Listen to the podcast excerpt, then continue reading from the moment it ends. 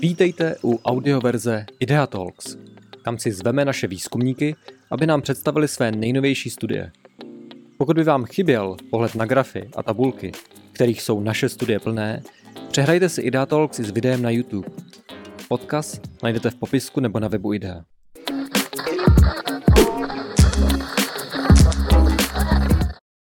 Vítám vás u dalšího IDEA Talku, který představuje výzkumy vznikající na půdě akademického think tanku IDEA. Poslechnout si ho můžete i jako podcast na všech obvyklých platformách a aby vám nic neuniklo, tak můžete odebírat i novinky e-mailem. Žije si Česko nad poměry a zbytečně rozhazuje? A odkud se vzaly ty každoroční vysoké schodky státního rozpočtu mezi 300-400 miliardami korun? Na odpovědích se jistě pravičák s levičákem neschodnou, ale bohužel nejen kvůli své ideologii, ale i proto, že jim chybí jakákoliv hodnověrná data. A to naštěstí napravuje nový výzkum think tanku IDEA, který se jmenuje Analýza výdajů státního rozpočtu 2024 ve světle předkrizového roku 2019. Jeho autory jsou Petr Janský, Daniel Kolář a Petr Janský je i zde v IDEA Talku. Vítej. Děkuji za pozvání. Eh, Pojďme úplně na začátku se podívat nejdříve na ty celkové příjmy a výdaje. Občas eh, zaslýcháme v médiích argumentaci, tak stát má teď spoustu inflačních příjmů, to nemůže být problém eh, poplatit výdaje. Tak jak to vlastně v tom srovnání s tím předkrizovým rokem? Tak tady na tom grafu vidíme tři čáry. Jedna je nominální HDP, které v začátku během covidu příliš nerostlo, ale pak hlavně díky vysoké inflaci tak eh, vystoupalo, i když třeba reálné HDP tak téměř nerostlo za těch pět let. A pak tady máme o něco níž položené samozřejmě příjmy a výdaje. Ty výdaje eh, jsou ty vyšší a byly i o něco vyšší v tom roce 2019, ale eh, i výrazně rostly více než ty příjmy za těch pět let o nějakých 659 miliard, o 43%. Když to příjmy, ty rostly jenom o 435 miliard, a to znamená o 29%. Takže ten růst těch příjmů v tomto pětiletém období relativně výrazně zaostával a za tím nárůstem těch výdajů. Možná se na to ještě podívejme prostřednictvím um, procent. Tady vlastně tomu nerozumím. Eh, příjmy se dokonce propadaly. Vidíme tady třeba tu, to, to rušení všech těch možných daní v tom divokém předvolebním roce 2020-2021.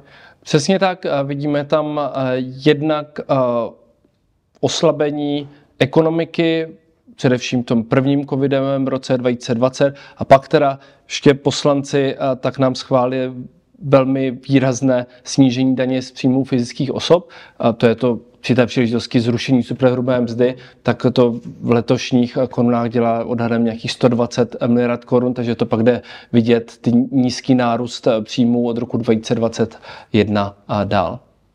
A často vedle toho, že potřebujeme snižovat daně, eh, protože to podpoří pak ten ekonomický růst a tím se zase ty příjmy výdaje vyrovnají, tak eh, vlastně ještě slycháme tu druhou historii a to je, až budou zase dobré časy, tak ten hospodářský růst nějakým způsobem ty naše eh, dluhy zacelí. Tak jak to vypadá v tom vývoji těch několika let? Skutečně dostali jsme se na nějaké lícování příjmu výdajů? Ne. Ta mezera mezi těmi výdaji a příjmy taky nižší než eh, v těch hlavních covidových letech 2020, 2021, ale ani eh, v tom současném roce 2023 ani v tom příštím roce, jak je naplánoval státní rozpočet, tak eh, tam stále je více než 200 miliardová mezera. To znamená, příjmy jsou nižší než výdaje státního rozpočtu. To jsou ještě čísla, ke kterým možná ne takto podrobně, ale ještě některá média se dostanou, někteří ekonomé opakují, ale pak většinou následuje ta otázka, no a v kterých kapitolách nebo v kterých oblastech eh, těch státních výdajů nejvíce narostly ty výdaje. A to už ví málo kdo, ale vy to víte. Tak, uh, víme to a podle základních složek státního rozpočtu, tak to máme rozložené uh, v tomto grafu.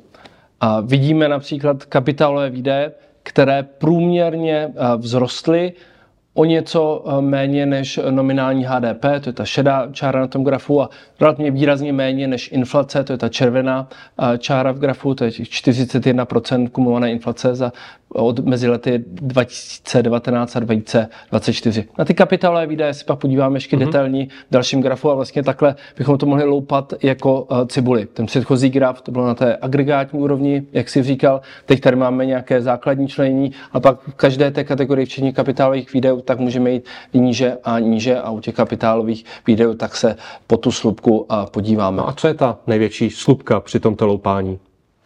Vidíme tady obrovský nárůst uh, u důchodu. Hlavně myšleno vidím ten barevný sloup, který tady vystoupal o více než 200 miliard korun a průměrně uh, tak se, bo, výdaje se zvýšily o 50%. To znamená, výdaje na důchody rostly rychleji uh, než inflace.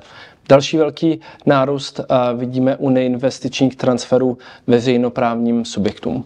Mm-hmm. Tohle je asi důležité uh, už jenom do té debaty. Musíme navyšovat důchody, protože musíme vykrýt pro někoho, kdo nemá jiné příjmy, ty, uh, to, to, tu výraznou sekeru v podobě té inflace do našich domácích rozpočtů. Takže jestli to chápu dobře, z tohohle vyplývá, že na důchody se dávalo více, než kolik by bylo pokrytí té opravdu extrémní inflace, kterou jsme tady měli v minulých letech tak eh, tomu je. Zároveň do toho růstu výdajů se odráží i změna v počtu eh, důchodců například. Mm-hmm. Takže to tady v tom eh, není zohledněno, ale ano, za, za to období z nějakého průměrného důchodu 13 tisíc v roce 2019, tak nyní máme průměrný důchod 20 tisíc, takže došlo tam opravdu nejenom ke změně počtu důchodců, ale i k nárostu průměrného důchodu.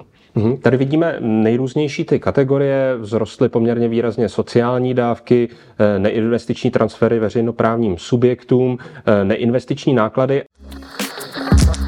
Ale já bych se rád vrátil k tomu, čím si začínal, a to jsou ty kapitálové výdaje.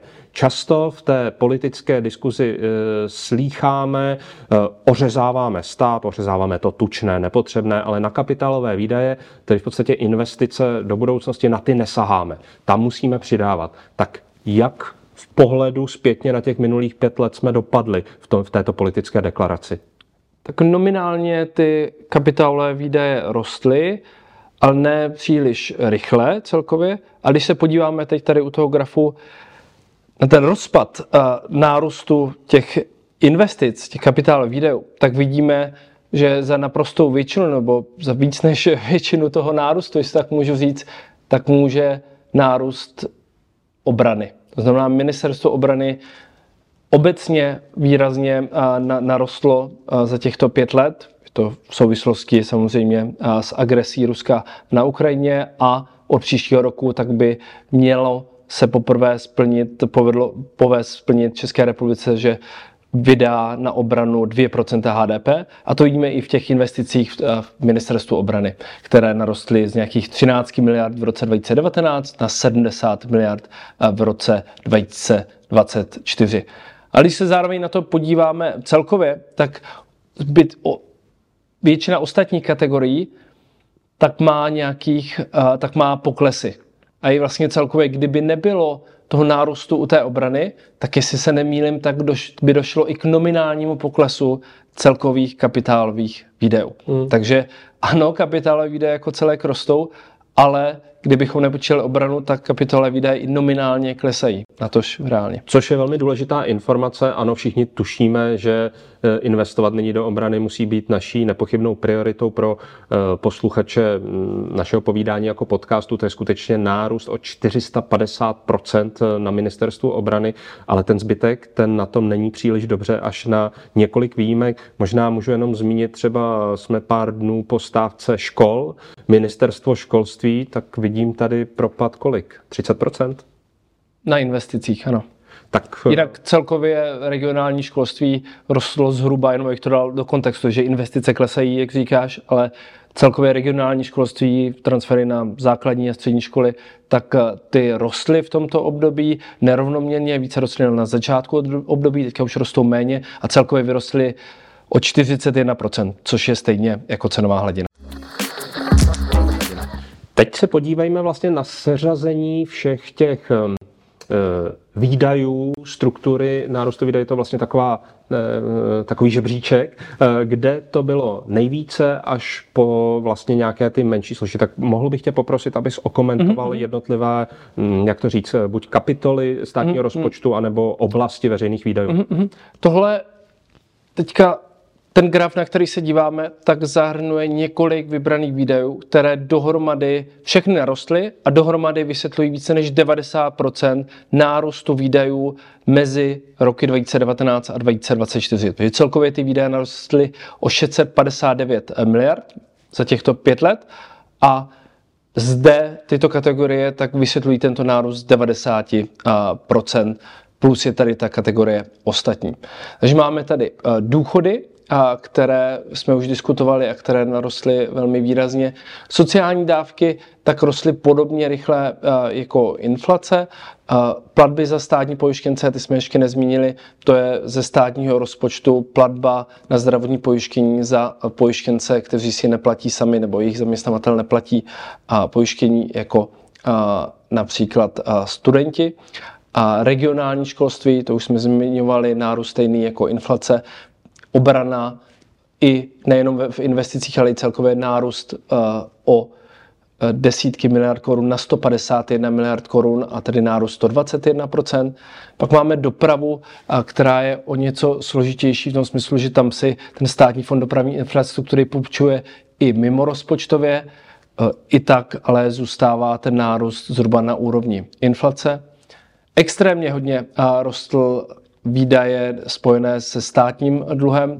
Od příští rok ministerstvo financí plánuje, že vydá, bude muset vydat na státní dluh 94 miliard a tudíž toto je také položka, jedna z položek, která rostla nejvíce. No a pak všechno ostatní v průměru, když jsme tu obrovské hodnoty toho ostatního, podíváme se průměru, kolik to rostlo, tak je to jenom 13%. To znamená, v tom jsou schované položky, které některé rostly relativně hodně, a některé, klesy má, některé rostly málo a některé na, naopak klesaly. Takže všechno ostatní, o čem tady nemluvíme, tak s velkou pravděpodobností klesalo, někdy i nominálně. Mm. Takže ty velké jakoby, změny tím negativním směrem třeba pozorujeme, bavíme se tady na vysokoškolském pracovišti, tak pozorujeme je například i u vysokých škol. Tohle je pro mě strašně zajímavá, hm, zajímavý graf, protože vlastně co téma eh, spojené s tím velkým nárůstem výdajů, tak to je vlastně eh, něco, co jsme v minulých krizích navyšovali, museli jsme navyšovat, ale nikdy jsme nediskutovali, jakým způsobem tomu zajistit udrženost, u, u, udržitelnost vlastně těch, eh, těch příjmů, které budou lícovat s těmi výdaji. Platby za státního pojištěnce vlastně až do covidu se držely na podobných úrovních, pak strach, velmi vyskočily. Regionální školství, najímání učitelů, ti učitele teď protestují. Ministerstvo obrany, u toho jsme teď v prostřednictvím, prostřednictvím vlastně ataku Putina na Ukrajinu a doprava, no tak to jsou ty nekonečné nekonečně slibované dálnice, které se ale musí z něčeho zaplatit. Je vlastně v, v tvém pojímání problém, že se nebavíme o udržitelnosti těch výdajů? Ano, myslím, že to je problém. Myslím, že je to problém v několika rovinách. Jedna z těch rovin je, že například u zvýšení výdajů na obranu, tak naprostá většina poslanců zvolených naprostou většinou občanů, voličů, tak hlasovala pro. Mm-hmm. Takže vypadá to, že na tom je tady nějaký konsenzus a já, kdybych tam seděl, tak taky budu hlasovat pro. Ale zároveň v té diskuzi tak chyběla, pokud se nepletu, diskuze, z čeho to budeme investovat. Takže máme tady zhodu na výrazném nárůstu výdajů, ale chybí tam ta diskuze, z čeho hmm. budeme brát. Už tehdy, když to bylo schváleno, tak jsme měli nesoulad mezi těmi příjmy, příliš nízkými příjmy, příliš vysokými výdaji a tímto jsme to jenom uh, umocnili. Jenom aby jsme věděli, uh, o jak velký problém se jedná dohromady, tak to jsou ty vždycky efektivní nebo efektní kaskádové grafy, tak kolik to vidím dohromady? 659 miliard? Tak, tak, to je ten rozdíl nominální uh, výši výdejů mezi lety 2019 a 2024.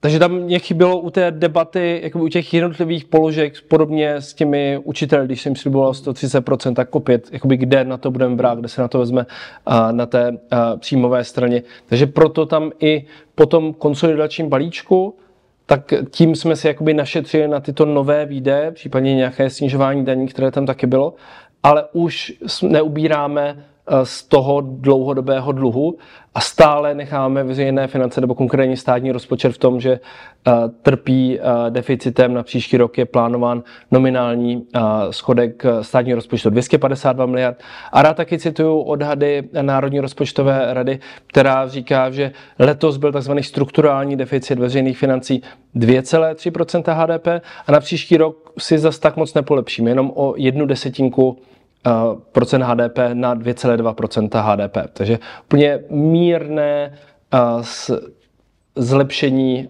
konsolidace veřejných hmm. financí. Samozřejmě část toho konsolidačního balíčku má začít platit od příštího roku, takže uvidíme, třeba se to zlepší se s tím, jak se budou blížit volby, tak možná vzniknou i nějaké nové výdaje.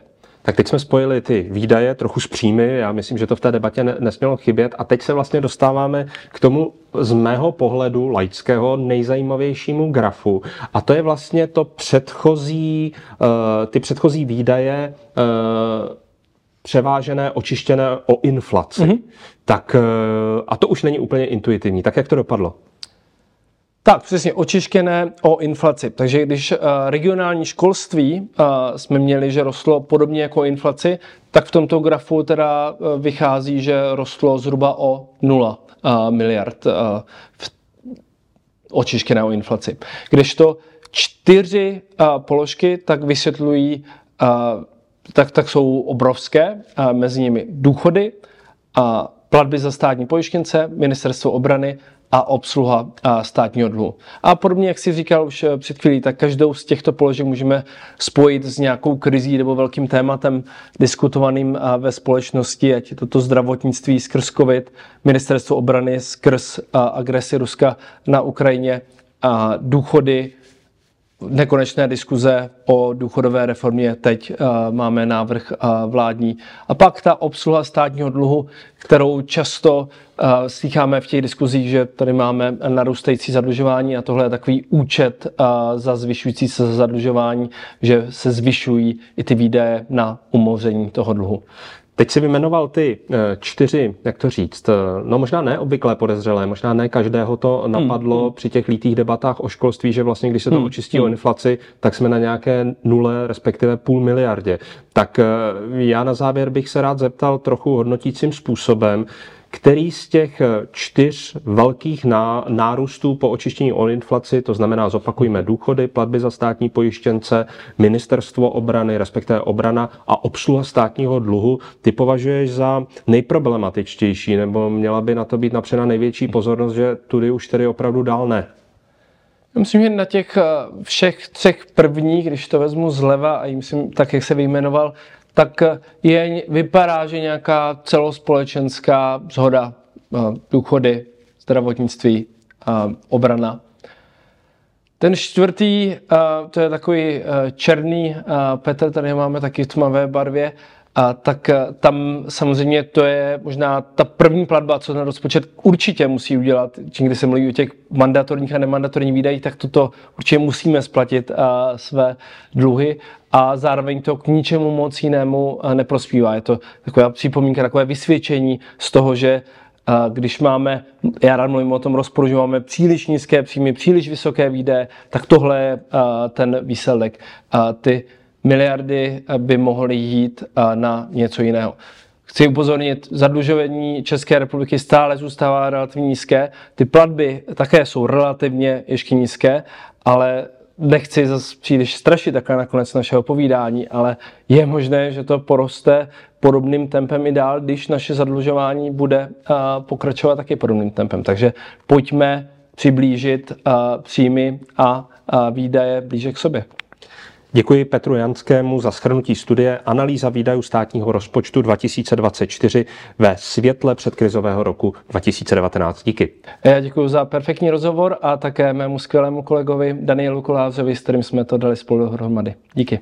A já už se těším u předvedení a popovídání si u nějakého dalšího výzkumu na půdě think tanku IDEA. Děkujeme mnohokrát partnerům, bez kterých by naše studie nevznikly. Zejména pak Akademii věd České republiky a jejímu programu Strategie AV21. Děkujeme.